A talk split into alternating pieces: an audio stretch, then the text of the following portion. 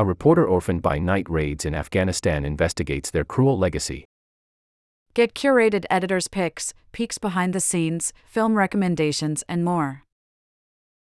Privacy policy https colon slash slash aeon.co slash newsletter dash privacy. LYNZY Billing's sister and mother were killed in 1992 when, amid the Afghan civil war, her home was raided by soldiers in the night. Orphaned when her father also died in the war, Billing was adopted, eventually settled in Britain, and later returned to Afghanistan as an investigative journalist. Based on a 2019 article by Billing, this animated short documents how nighttime raids proliferated in Afghanistan following the U.S. invasion of the country in 2001, even as the tactic became controversial for killing hundreds of Afghan civilians. The result of more than three years of investigations by Billing, the film profiles both local perpetrators and victims of these U.S. backed raids and finds a still flowing river of tragedy and trauma in their wake.